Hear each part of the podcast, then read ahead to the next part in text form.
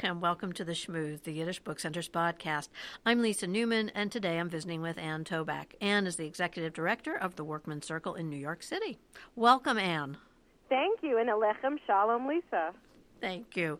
And really glad that we were able to catch up today, as I am very eager to visit with you to talk about Yiddish for dogs. Who knew?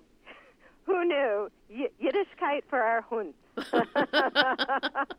um, and so before I ask you to tell me all about this, I want to ask you the obvious. Do you have a dog or dogs? I do. I have a dog named Jesse, or Yossel, as he's sometimes known. Um, and he is in part the inspiration for our program here at the Workmen's Circle.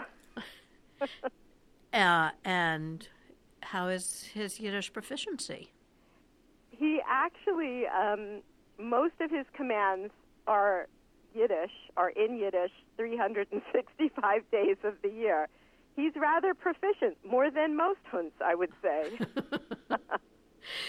so, if memory serves, this is the second year that you've offered this class, correct? Actually, it's the third year. Um, we did it for two years, and we debated do people want us to keep doing this program? And this year we did it again and it sold out and we have a waiting list of people asking us to do it again this year. Um, yeah i'm i'm without dogs for the first time in my life and i may just have to get another dog just so i can, I can come to class. But what you know, a, yeah. it's a great idea. We could offer people the ability to go to a shelter and even borrow a dog the dogs have as much fun as the people do at these events. So it would make absolute sense. What inspired this? Well, um, here at the Workmen's Circle, we have uh, actually the largest Yiddish language program in the world and growing.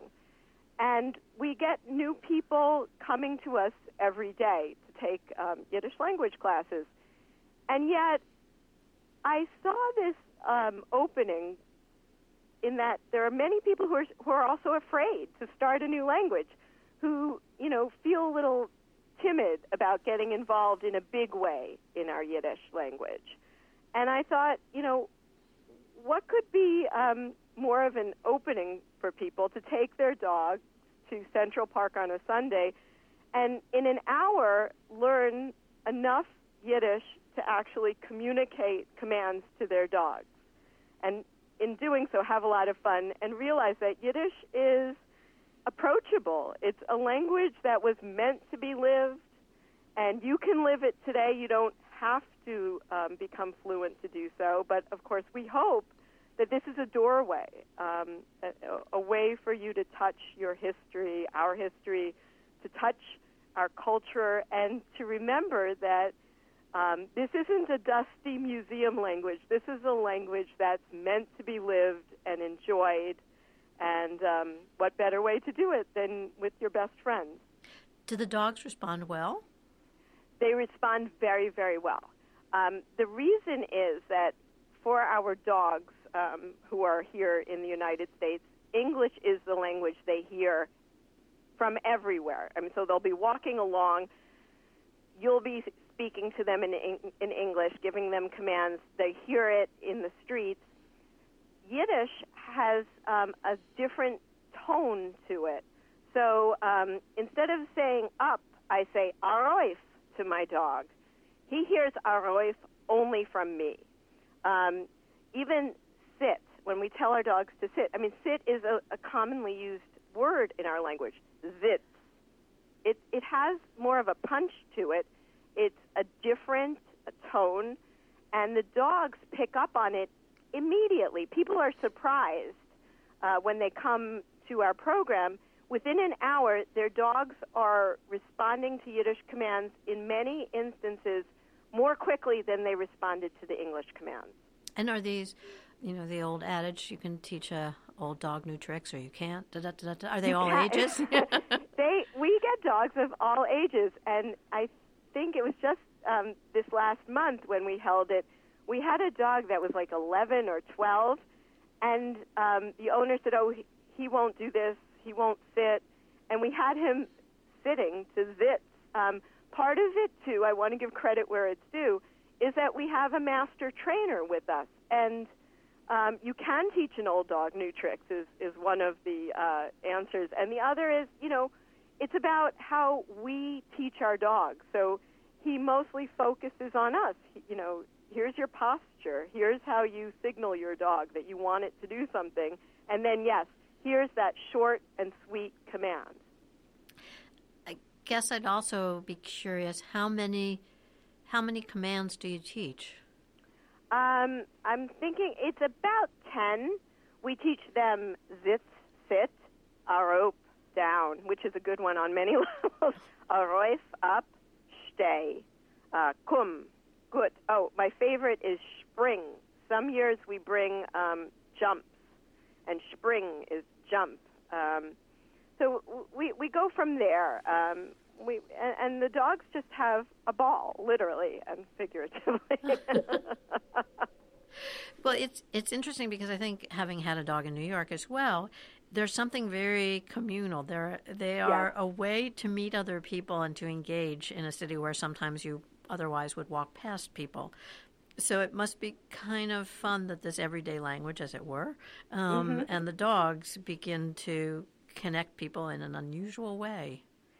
Exactly. You've really hit upon one of the key pieces as well to why we thought this would be a great program for New York. One of the times dog owners have um, in the city is Sunday mornings.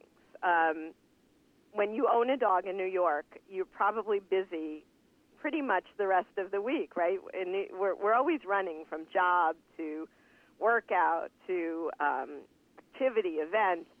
Um, but for dog owners, Sunday mornings tends to be a time that they're with with their their dog, and very often they're walking it to a place like Central Park.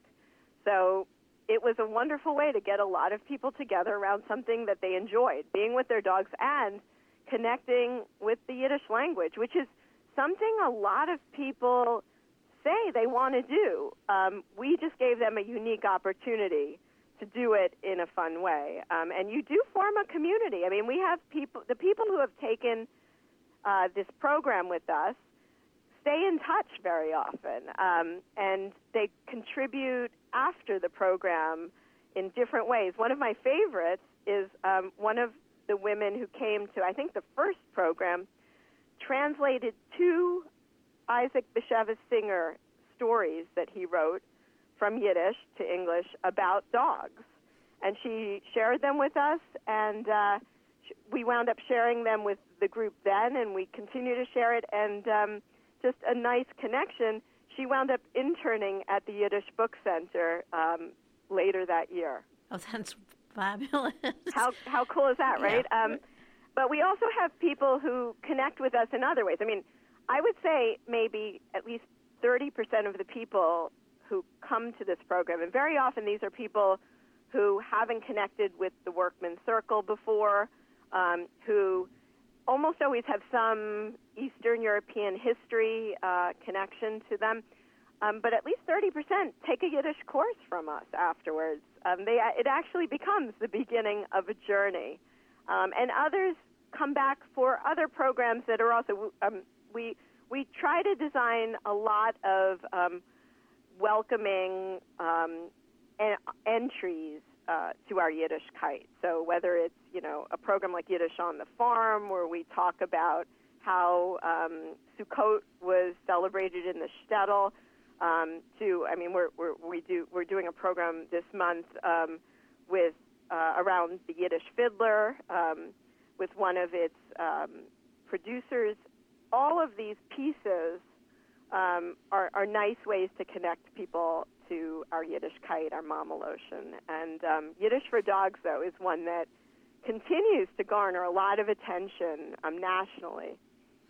Well, it's just it's a, yeah, it's a fun way to sort of enter into it, and it's probably not as intimidating as sitting down in a beginner class. Exactly. Although it may lead you in that direction. Well, that's that's one of the hopes. I mean, I'm thrilled that people just enjoy the language anytime.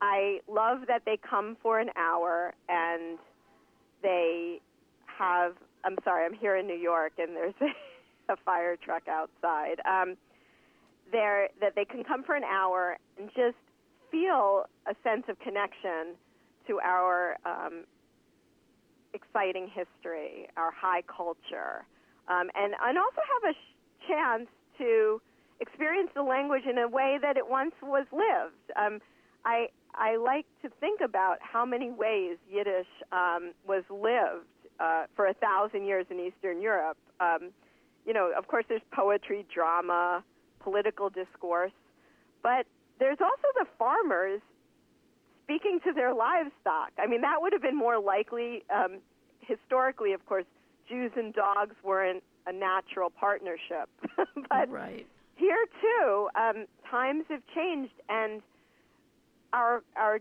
our culture um, evolves with it. So. Um, over a hundred years ago, you probably wouldn't have chocolate babka today, I mean, what's babka without chocolate? A hundred years ago, maybe we wouldn't have been speaking to our dogs in Yiddish, or 200 years ago, we might be speaking to cows or sheep. Today, I mean, what are Jews in New York without without their dogs? so, do you gather a crowd when you're holding class, or does it just sort of in New York go unnoticed that everybody's shouting commands in Yiddish? No, we gather a crowd, um, depending on where we hold it in the park, and we get a permit for it. Um, we've had years where we've literally had a hundred or more people watching us. Um, keep in mind, we have these, we have signs with the commands written on them in Yiddish to help people get into the mood and make sure they remember the commands and learn the Yiddish. We have a Yiddish instructor on hand. We have a um, a master dog trainer on hand, and then we sometimes have um, these jumps for the dogs to um, spring over, uh, and then we have all these adorable dogs. And what's I mean, what's more compelling in New York than a group of 20 dogs and people, and and of course there's food, which we only we only share with our with our own program attendees, but it does look good.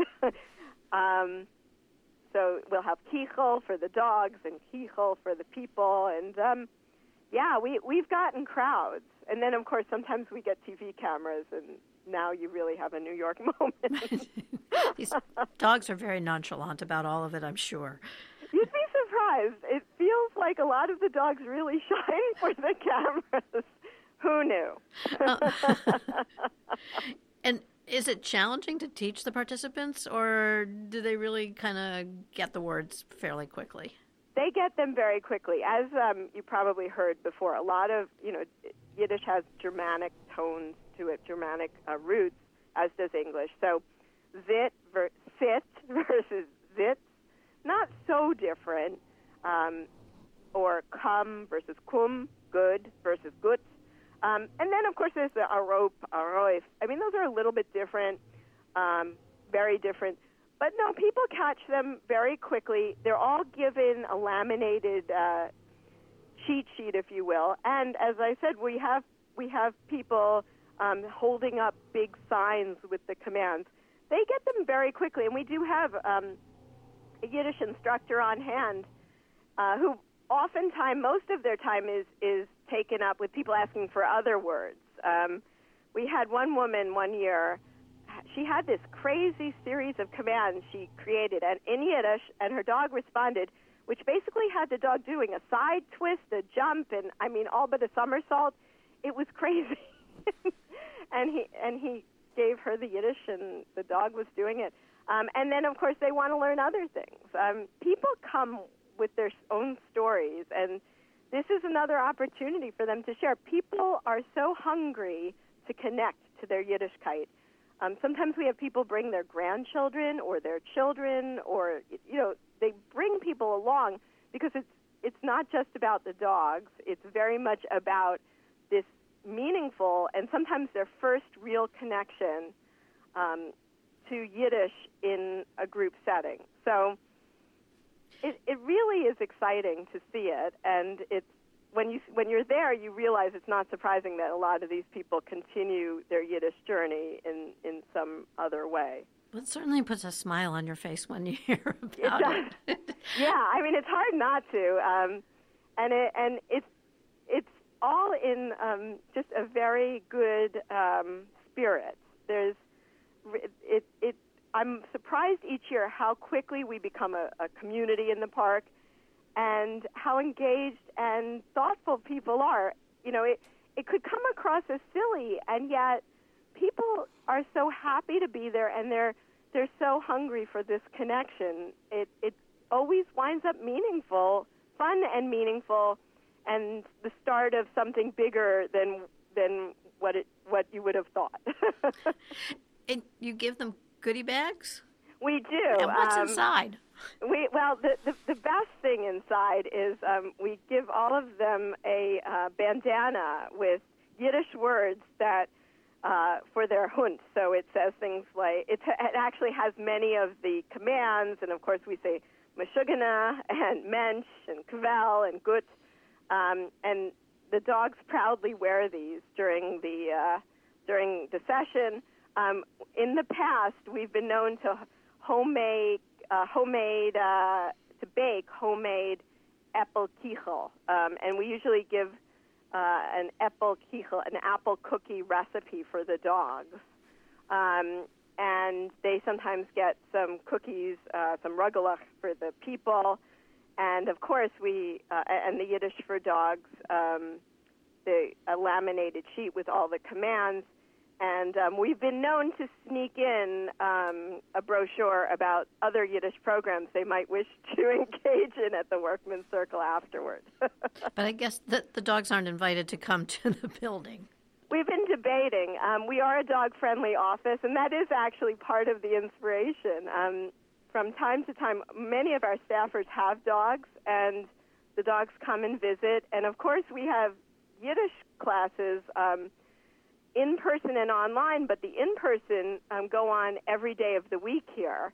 And so um, the dogs have been known to wander in from time to time and, and participate, and very often become an example um, of some uh, uh of, of some verbiage. so, so, yes, we're they they do come in. We haven't yet had a, a um, dog event open to um, pu- the public here, but you never know. and um, somebody, one of my colleagues, asked um, if you might be extending this to parrots, cats. Well, we've given it some thought. Not the parrots, but what an interesting idea. The cats, we've we've we've played with the idea, but it's much harder to get them together in a group. And um, yes. as we all know, cats aren't big on commands. that that was that was that was my experience. Um, you might get goats, um, and they would be more Jewishly related anyway. Wouldn't that be yeah. something? We could go to you know Yiddish farm, and I, I don't know if they have goats though, but there must be somewhere in New York. They they actually, I think they brought goats to um, the West Side.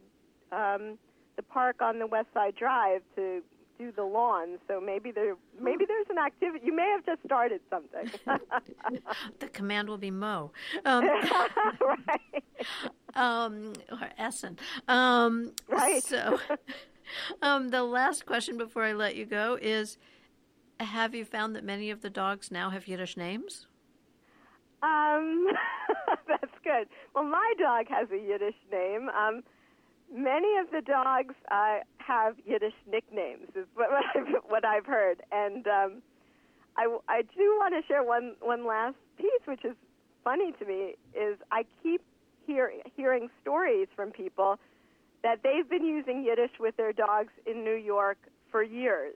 So, in many ways, this isn't a new event. A lot of people have told me that they've been speaking Yiddish um, when they walk their dog for for for for some time, even before our Yiddish for Dogs started. So that's um, a very funny outcome. And I also know that a lot of the people who participate continue with the Yiddish because it becomes a conversation starter when they're walking their dog on a daily basis. When, and when people hear them using Yiddish, they stop them and say, "Oh, what's that?" And then they explain, and it oftentimes becomes um, quite a conversation starter. I know I've wound up meeting um, people from Eastern Europe uh, who hear the Yiddish when I'm telling Jesse what to do, and uh, all of a sudden, the, the, you know, their eyes light up and they say, "Oh, Yiddish, Yiddish." I say, "Yes." Um, and then and then we start talking about it, and um, the stories start, and they have nothing to do with my dog, but they're truly um, an astounding and meaningful um, part of my day. well, I think pets, uh, dogs, bring much to our lives, and this is a whole other way of, uh, yeah, expanding that relationship. Um, and con- connecting us with uh, the language, and and reminding us that the language can be a lot of fun. Yes. I mean, it's meaningful, it's important, it's it's a living connection to our history, and we should have some fun too. well, thank you, Ann. For our listeners, um, where can they go to learn more about this and, and your work at Workmen's Circle?